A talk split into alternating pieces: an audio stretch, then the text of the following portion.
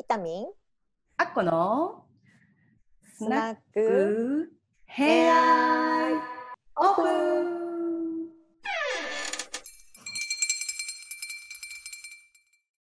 こんばんは。ようこそいらっしゃいました。どうも。このスナックヘアアイは歴史を愛する古典ラジオを愛するリスナーによるスナックです。どうも、こんばんは。というわけでね、今日はなんと初の男子会ですね。いや本当に、はい、こんにちは皆さんありがとうございます。どうも、はい、いろいろと料理しちゃうぞみたいなね怖いよ楽しい、はいはい、じゃあ、ね、最初はこれですかね、乾杯から。はい、うん、じゃあ皆様お飲み物を持っていただいて、うん、よろしいですか。はい、アッコさんの温度で、はい、ではいらっしゃいませ。乾杯。乾杯。はい、はい、じゃあいただきますいい感じでみんな飲んでますね水です。美味しいですねいいな僕も左右です左右なんだ。左右ですね。僕はひげ取ったんですね僕はひげ取ったんですね。ありますよ。ちょっと短くなって前もってね、こうなってましたよね。あ、もさもさ、はい。もさもさしてた。昨日までもさもさでした。はい。じゃあすごくいいとこにいらっしゃいますね。で、本当に背景がハワイなんですよね。いいっすね。これはまあ借り物ですね。僕が作ってない。借りのハワイ。借りのハワイから。山男なんで。じゃあ行きますねごめんなさい、ぶった切りますよ今回なんですけれど、名前がゾゾゾのゾゾゾゾゾゾの回でございます。やっぱり昭和だよねあ、そう、これは昭和ですね。そうの回ということでお送りしているんですが、初めての方からするとなんやねんこれみたいな話なんですが、その説明からさせてもらうんですけど、この古典ラジオのリスナーコミュニティの中にゾと名のつくつわものたちがなんと3人もそういらっしゃって、その3人の方たちに今回はフューチャーしてお話を聞いてみようかなって思っています。はい、よろしくお願いします。よろしくお願いします。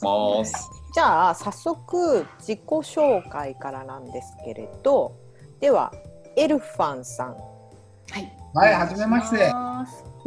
こんにちは。こんにちは。はじめまして。そう、エルファンさんの、はい、まあ名前の由来、実はエルファンじゃなくて前はゾさんだったんですよね。はい、ですね。ここのコミュニティに、最初にゼロ期で入らせてもらった時に、僕はひらがなでゾウさんと書いてたんですね。そうですね。そしたら最初のオフ会の時に、確かに誰かがチャットで書いてたんですよ。ゾウさんとゾウさんとゾさんがいるそうなんですよ。衝撃の出会いで僕びっくりしまして、しばらくちょっとそれから考えて、これからこのコミュニティが大きくなっていった時にもう本当に訳が分かんなくなるだろうなって思ったもんで、まあ名前を早めに僕が変えちゃえかなと思って、そうすると発音では誰もダブらなくなるかなと思いましてね。で一応エレファントのエレファンみたいな名前、英語になりましたね、イングリッシュに。なんで元はゾウさんだったんですか。それね、ちょっと長くなるんですけど、ちょっと短いにそこは巻いてもらって。あるイベントがありまして、900人以上の人が初めましてで会うようなイベントがあったんですよ。で、その後もしばらくその人たちと生活を一緒にするみたいな環境だったので、仲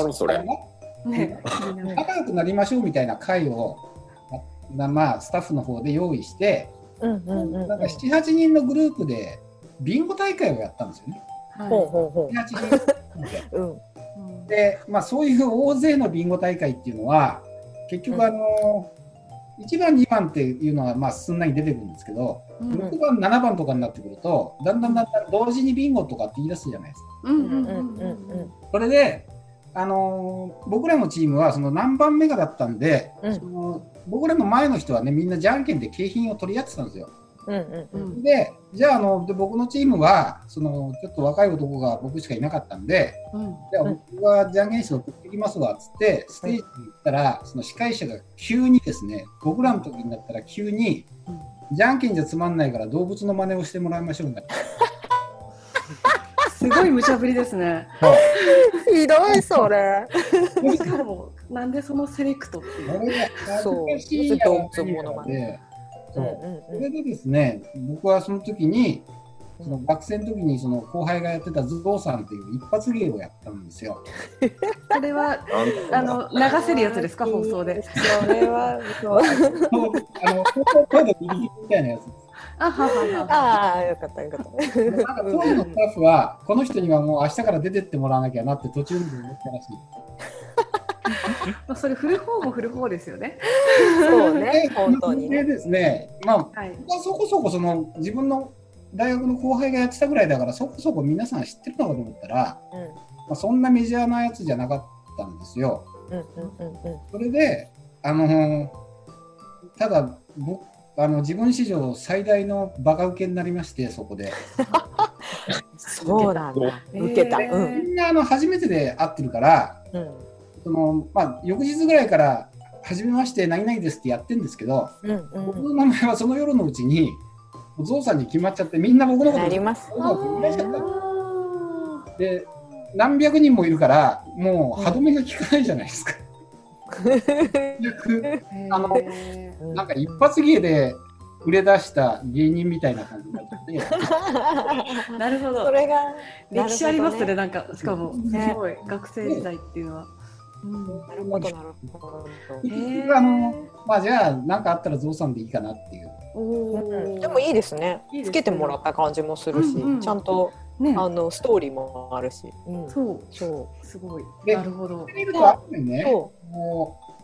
もともと継承がついてるから、年齢差があってもなんか普通にいられるんですよね。そうね。さかなクンみたいな。うまいそれ、うまい例え。まあ、しばらくまさか被ることもないだろうと思ってたんですよ。ね、それがまさかのまさかですよ。3人もいるから。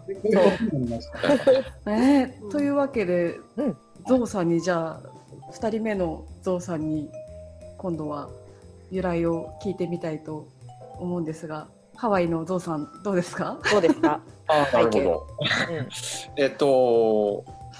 ど。名前が泰造って言います。で、ゾウさんでまあ呼ばれることが多かったんで。あ、やっぱり多いんですね。うんうん、泰造さんなんですね。本来は。はい、泰造です。で、ゾウさんです。はい。タイちゃんとかじゃなかったんですね。タイちゃんはない。まあタイゾウフルネームか、そうですね。ゾウさん小学生の時だけかなでも。みんな歴史がそう確か長い。タイゾウよりもなんか Z 入ってるのかっこいいなっていうか、なんかゾウは好きですね。ドラゴンボールとかね。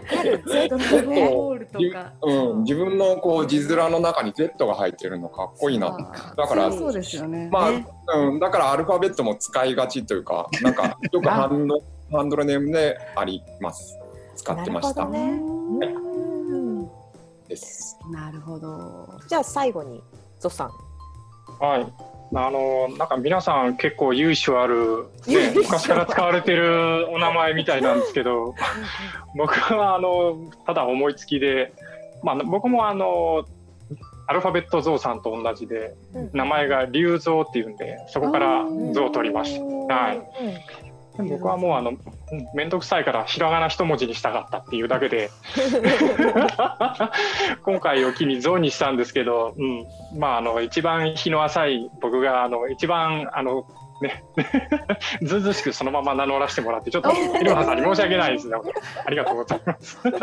譲っていただいてありがとうございます。譲っていただいて優しい世界の。はい。分け合ってますね。じゃあちょっと3人にまた順番で聞きたいんですけど、古典ラジオを聞き始めたきっかけ、じゃあエルファンさんからお願いします。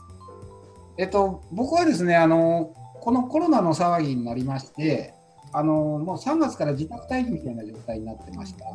でそれでですね、こういったなんかIT 系の Spotify だのなんだのっていうのは全然縁がなかったんですけど、それまで。ある民放番組に深井さんがラジオ番組に深井さんがゲスト出演してまして、でそれはまあポッドキャストでよく聞いてたんで、その番組にそのゲストで出てて、こういうのやってますって言うんで、聞いてみたらすげえ面白かったっていうのがまあ最初。好きな回は何ですか？僕ね、アメリカ開拓史が一番好きなんです。いいですね。私も好きです。アメリカ開拓史、なんか理由あるんですか？アメリカに思い入れとか。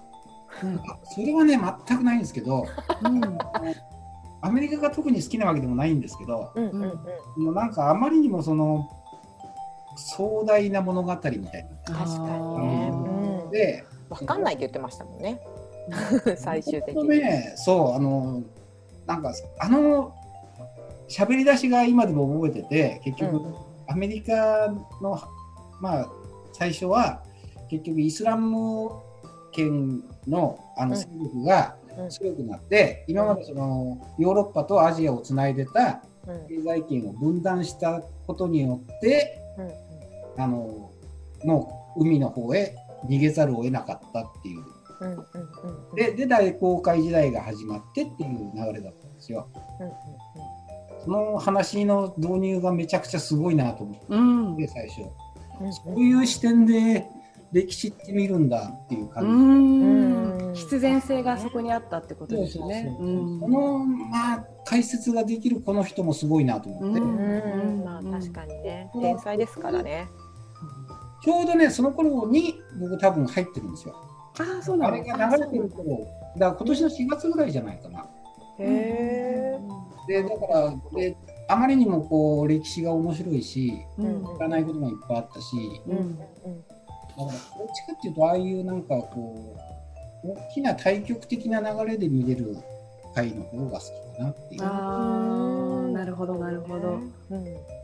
はい、じゃあ続いてゾウさんから古典ラジオを聞き始めたきっかけと好きな回、2つお願いします。はい、最近、エレファンさんと一緒かな、4月5月に聞き始めたんですけれども、まあ今日も話すと思うんですけど、まあ、全く勉強してないんですよね。最近本を読むだとか、要するにインプット何もしてないなって思ってて、でポッドキャストあさり出したのが春頃かな。ほいで最初農家の種を聞いてて、農家の種でなんか古典ラジオ面白いよねって、パーソナリティのコッティさんが前回からの続きとかなんか真似しだしてそれから古典ラジオになりで、多分アメリカ開拓史から入ったんじゃないかなと思って。そうなんですね。はい、好きな回は、好きな回もアメリカ開拓史ですかね。アメリカ好きなんで。アメリカ好きなんだ。まあ後ろワイ派ですもんね。これはワイ派。まあ僕大陸行ったことないんで、大陸への憧れみたいなのちょっとあります。ハワイは行ったことあるんですか？ないです。大陸どころか憧れの国ですね。私もない。まあアメリカ開拓史好きだし、お金の話も好きだし。お金の話ね。あとは番外編のハゲのリベラルアーツとか大人気ですね。そうあれね、本当にね、あれは面白い。でも空海の今回の回がなんか一番好きになりそうな気はします。いやそれはね、もう今回人気がありすぎて、盛り上がってますね。本当そうだなって期待してます。もうすごいですよね。ツイッターのコメントとか見てても、もうみんなめっちゃこう空海やばいし、有意識論やばいみたいになってるからあ、そうだ、一つはい、僕その通勤で使うんですけど、通勤の車が軽トラなんですよ。で、まあイヤホンで聞くわけにはいかないから、その自分のスマホで聞いてるんですけど、うん、やっぱり音がすごくいいんですよね。まあそのノイズだらけ、騒音が入ってくる車の中で毎日聞いてても、まあ、聞き取れるのはやっぱり樋口さんの力だな。樋口ですよね、こだわり。すごい聞きやすいですね。そういう特徴もあるかな。聞きやすさもね、大事ですよね。ありがとうございます。じゃあ締めをもう終わるみたいな感じ。もう終わるみたいな感じだけど、まだどうもありがとうございました。まだ自己紹介しかしてない。そうでしたね。はい。聞き始めたゾさんの聞き始めたきっかけと、はい、好きな回。はい。僕はApple のポッドキャストをちょっとちらちらと眺めてて、まあたまたま見つけて聞き始めたという感じですね。で、歴史はいっぺんどこかで勉強したいなと思いながらなかなか手が出てなくて、で聞いてみたら歴史の番組だった。で、ね、一番最初の番組聞いてみたら吉田松陰で、そこからもうドハマりして、一から順番にもう必死で追いかけて聞いて回ったっていう感じですね。松陰ね。そうですね。松陰ね。松陰ね。うちら下で呼ぶから。推しです。そうですね。下で呼ぶから。で、まあ好きな回は、そうですね。ガンディとヒトラーの対比が結構面白いなと思いながら、はいですね。怒りと愛とその比べて、まあ聞いてみるっていうのがすごく面白いですね。影響力を与えたっていう意味ではどっちもすごいですもんね。やっぱりもうガンディの方にね、それはもう間違いなく、惚れ込んでしまうんですけれど、なかなかやっぱり、まあ最初なかなかうだつが上がらなかったって言ったらあれですけどね、そういったところから。大器晩成で後からブレイクするというところが、ライジングするというところがまた魅力かなと思って聞きますね。夢がありますよね。ありがとうございます。では早速なんですけれど、今回は実はテーマを決めていなくて、何しろテーマがゾゾゾゾの回なので、もはや集まった時点で成立していますからね。そうね、これで OK なんじゃないかなと思うんですけどけれども3人のお話を聞いて、その人たちのやっぱパーソナリティを見て、ね、その人自身のやっぱり良さというか、愛を語ると、好きなことを語るとその人自身が見えてくるっていう持論まあ私たっこさんがそうやって思ってこのスナック始めてるので、まあそこをぜひ語って、大いに語っていただきたいなって思っています、で、エルファンさんからじゃあよろしくお願いします。はい、すいません。今回の話すテーマは一応最近の偉人ですね。古典ラジオには出てこないような偉人なんですけど、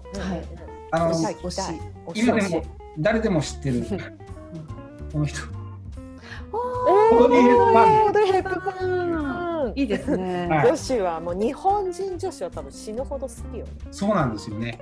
で、僕ももちろん映画で大好きな人だったんですけど、最高。ある日ですね、ちょっとテレビ番組でこの人の一生みたいな番組になって、そうすると僕らが知ってるこのオードリー・ヘップバーンって、まあこの人大きく分けて多分4章に分かれるんですよね。4章、へえ、知らないかも。第2章だけなんですよ、映画で活躍してると。そうね、1章2章は知ってる気がする。でこの人ね、実は1929年に生まれてて、アンネ・フランクと同い年なんですよ。本当に。ってことは、当時イギリス人だから、ナチスが蹂躙してるヨーロッパの中を生き延びた少女だったんですよ。そうなんだ。そうなんです。で、そう、それでだからすごい思いをしてるんですよ。そうです。でしかもこの人のお父さんとお母さん両方とも再婚なんです。で、お母さんがそのなんかオランダの、なんか貴族の血筋の人なんですけど、でお父さんは、実は一般的には銀行家って言われてたらしいんですけど、本当は金融業。その金融業っていうのもかなり怪しい金融。要するにあんまりこう表だっていうような金融業じゃない。いや、そのなんかね、最終的にはこの人お母さんの資産、うちの資産をめちゃくちゃにして、で。この人たちを捨てて逃げちゃうんですよ。お父さんのことはそう。それでイギリスに、逃げたっていうか、この本には祖父、このオードリー・ヘップバーンの祖父にあたる人に追い出されたって書いてあるんですけど、要するにこの資産を流用して、なんか当時イギリスファシスト党っていうのがあったんですって。そう。イギリスにそのナチスドイツの応援をする筆者があったみたいで、そこにつぎ込んだりなんかしてる。なるほど。すごい時代を感じますね。そうですね。で、なんかそういうことで結局このお父さんっていうのはその後ずっと牢屋の中で暮らしているんですよ。そういうことで表立って出てこないかったんですけど、ずっとこの人たちもそれを知らなかったし、捕まってるとは思わなかったらしい。それどころじゃないじゃないですか、ヨーロッパって。そうですよね。自分が生きることに精一杯。そう。で結局この親子はその戦火の中で母子家庭、親子2人で生き延びて、ですごいんです。これ聞くと、戦争が終わった時にこの人背高いんですよ、すごく。この本には176センチって書いてある。意外とそんなにあるんですね。顔ちっちゃいですね。でそれで170センチとかね、他の本には170センチとか書いてあるんですけど、戦争が終わった時には176センチで40キロ、で喘息、肝炎、貧血、栄養不良で、生涯にわたって血腸の機能疾患で、途中で3週間以上、飲まず食わずみたいな状態で地下室に隠れてたせいで横断と浮腫で死にそうになっている。で生涯そのお父さんに捨てられたことと、あとその戦争の恐怖で抑うつ病に苦しめられたっていうことなんですね。でこの人はでも幼い頃からそのお母さんの影響でバレエをやって、それは知ってる。それでバレエで実はバレリーナを夢見る少女だったんですけど、戦争で中断され、でその後バレエはちょっと背が高すぎて、しかも体格が悪すぎてダメだってことで、しょうがないから食べていくために舞台の仕事をするように。そうだったんですね。すごい自分のことブスだと思ってたって。そうも書いてある。絶対自分はその鼻の穴も大きいし目もちっちゃいらしいんですよって言ってるんですよ、自分では。でなんか劣等感がすごいこともあって、要するに僕らが思ってるような華やかな人じゃない思う。でこの人は当時本当にその栄養失調で死にそうだった時に、今のユニセフの前身の団体の食料支援や医療支援で生き延びたっていうので、後年この人にそれもね、僕もちょっと最初はそういうふうに、最後はそういうふうにしてたんだななんて思ったんですけど、本当にそれが命がけなんですよね。もう末期がんになっても、それでもソマリア行く、エチオピア行く。でこの人がいろいろ、これねオードリー・ヘップバーンの言葉っていう本なんですけど、すごい読んでる。読んだ。そっちの言葉は読んだこと。付箋もすごいな。すごい読み込まれてるんですね。私にできることはわずかですが、思いがけない贈り物をもらった気持ちです。自分が有名になったのか、何のためだったか、今やっと分かったからです。結局ソマリアに行くとメディアが追っかけてくるんですよね。そうですね、うん、エチオピア行っても、うん、そうするとそこにいるのがその栄養失調のガリガリに痩せた骨みたいになってる子供たちだから、うんうん、それをわざと取らせるために行くんですよ。なるほどなるほど。そう、それで要するに自ら客寄せバンダになって、うん、その今まで知らないソマリアにも行ってるし、うん、で支援を勝ち取ってくるっていう、そういう活動を、うんもう死ぬ3ヶ月前までやってるんですよね、うん、そうすごいんですよ。それでこの人のそれが第4章なんですけど、その間の、映画界から一時いなくなるんですけど、うんうんうん、その間はもう良き妻良き母になるためにもうスイスの田舎に引っ込んでるんですよ、ずっと。ビバリーヒルズには住まないんですよね、うんうんうん、で田舎で果樹園を育て、花壇を育て、子供を育て、で専業主婦としてその映画の仕事はほとんどせずにずっと過ごしていた。でこの人ね、そういうほら幼い頃のそのことがあるから、すごく普通の家庭に憧れていて、子供を欲しがるんですけど、4回流産してる。で結局2人子供が生まれるんですけど、その2人の子供はそれぞれ父親が違う。やっぱりどうしても離婚になってしまうのは、この人は一生懸命良き妻になろうとするんですけど、結局どうしても夫がオードリー・ヘップバーンの旦那っていう夫だったからいろんなことがあるんですけど、結局その原因は僕はなんかそういうふうに読んだんですよね、うん、この人が田舎に引っ込んでその子供の送り迎えしてても仕事がローマであるから、ローマの中で仕事してるうちに今オードリー・ヘプバーンの夫は何をやってるんだって追い回されて、そのナイトクラブに行ってるって言えば何か言われてみたいな。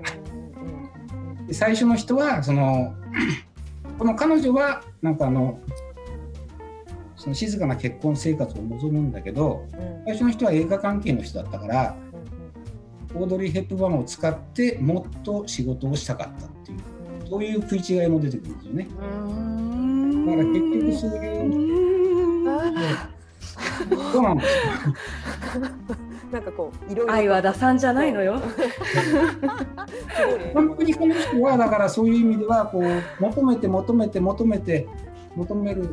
るんだけど、そういうものをついに手にできず、4度も流産し、2度も離婚し、ただ最後に巡り合った人と最後にユニセフの活動をしたことで、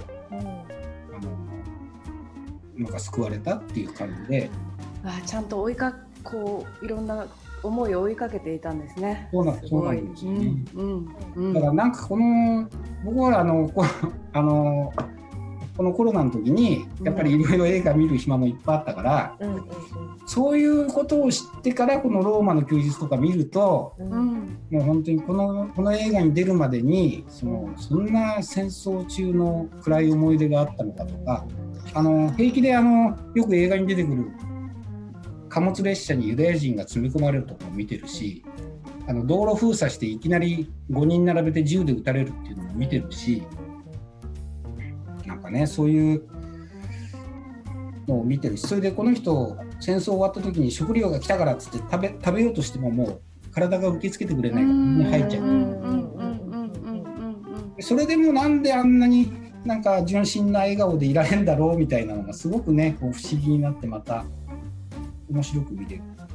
それともう一つ言っておきたいのがAmazon でね、未曽物語っていうのが見れるんですよ、うんうん、日本じゃあんまり有名じゃないんですけど、うん、シスターの役でずっと出てる役、海女さんの海女に、うん、お坊さんの僧ですね、うんうんうん、でその、はい、全然今までの考えてたようなキャラクターと違う、うん、な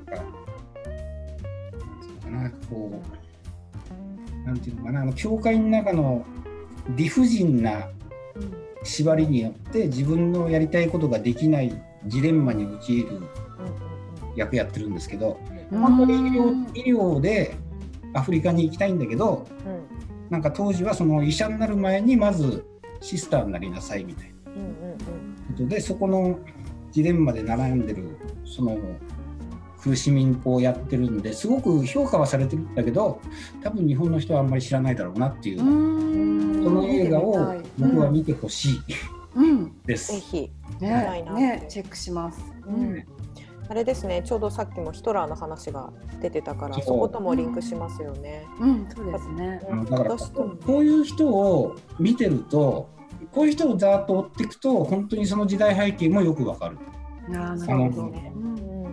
なんかね、当時はブリジット・バルドって分かりますね、BB と呼ばれてる、彼女が一番世界のアイコンだったから、アイコンの基準が彼女だった、要はバービーちゃんみたいじゃないですか、ブリジット・バルドって。だからで、まあ、胸もあって足も長くてお尻もツンとしてるみたいな感じのイメージだったから、それに全く外れていたから、すごい劣等感を持っていたっていう話を聞いていて、だからそうなんかね、その自分の体型がすごくね、体型については劣等感もあったけど、逆に言うとその全くその女性の美しさの観念をまるっきり変えた人でもありますもんね。そうそう、それは本当に女性誌でもよく捉えられてて、ね、やっぱり日本の人好きだもんね、好き。まあ、オードリー・ヘップバーンの名言が美しいじゃないですか。美しい目であるためには他人の良いところを見ること、美しい唇を、持つためには美しい言葉を話すこと、使うこと。それね、ちょっと出てくるのすごいですね。それがググっといた。あれなんですよ。あれはすごい。オードリー・ヘップバーンの言葉じゃないんですって、本当は。でも彼女が言ったから。彼女が刺繍から持ってきて、最後のクリスマスの夜に。それをみんなに言ったみたいな。あ、結構でもそういうのって多いですよね。でもなんかそれはすごい素晴らしいことの一つだと思います。でもね、本当にだからここに本当の彼女が言った名言がいっぱい出てるんですけど、例えばナチスに関して言えば、ナチスに関しては聞いたり読んだりする恐ろしいことを割り引いて考えてはいけません。それは想像をはるかに超える恐ろしいことなんですとか書いてあるし。あ、それとこの人ね、アンネの日記、アンネ・フランクと同い年だからっつって、アンネの日記に出ないかっていうことを何度も受けることはされてたけど、絶対やんなかったっていう。絶対やんなかったって聞いた、それは。なんか歴史を知るとそういう背景って見えてきますよね。なんかやっぱりその思いを。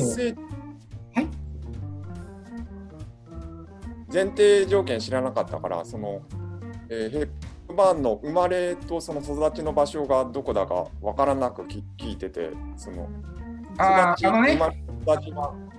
まれたのはベルギーなんですよ。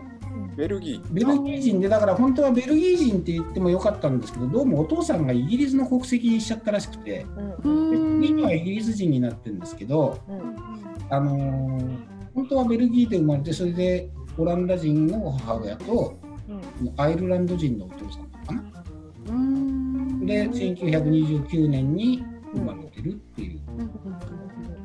とにかくなんかこの人調べる、僕もね、これ結局4冊読んだんですよ。すごい。4冊読んで。いいですね。とことん深掘り。いいですね。語り尽くせますね、それを。こんな有名な人のことを言うのに、やっぱりちょっとウィキペディアだけじゃダメだな。ああ、そうですね。で、ちょっと読んだんですけど。よかったですね。まだまだいっぱい出てるしまあ興味ある人あったらまたちょっと映画見たり本読んでみてください。あとで本のタイトルを教えてもらったら文献貼るので、多分すごい失礼だけど意外だったっていう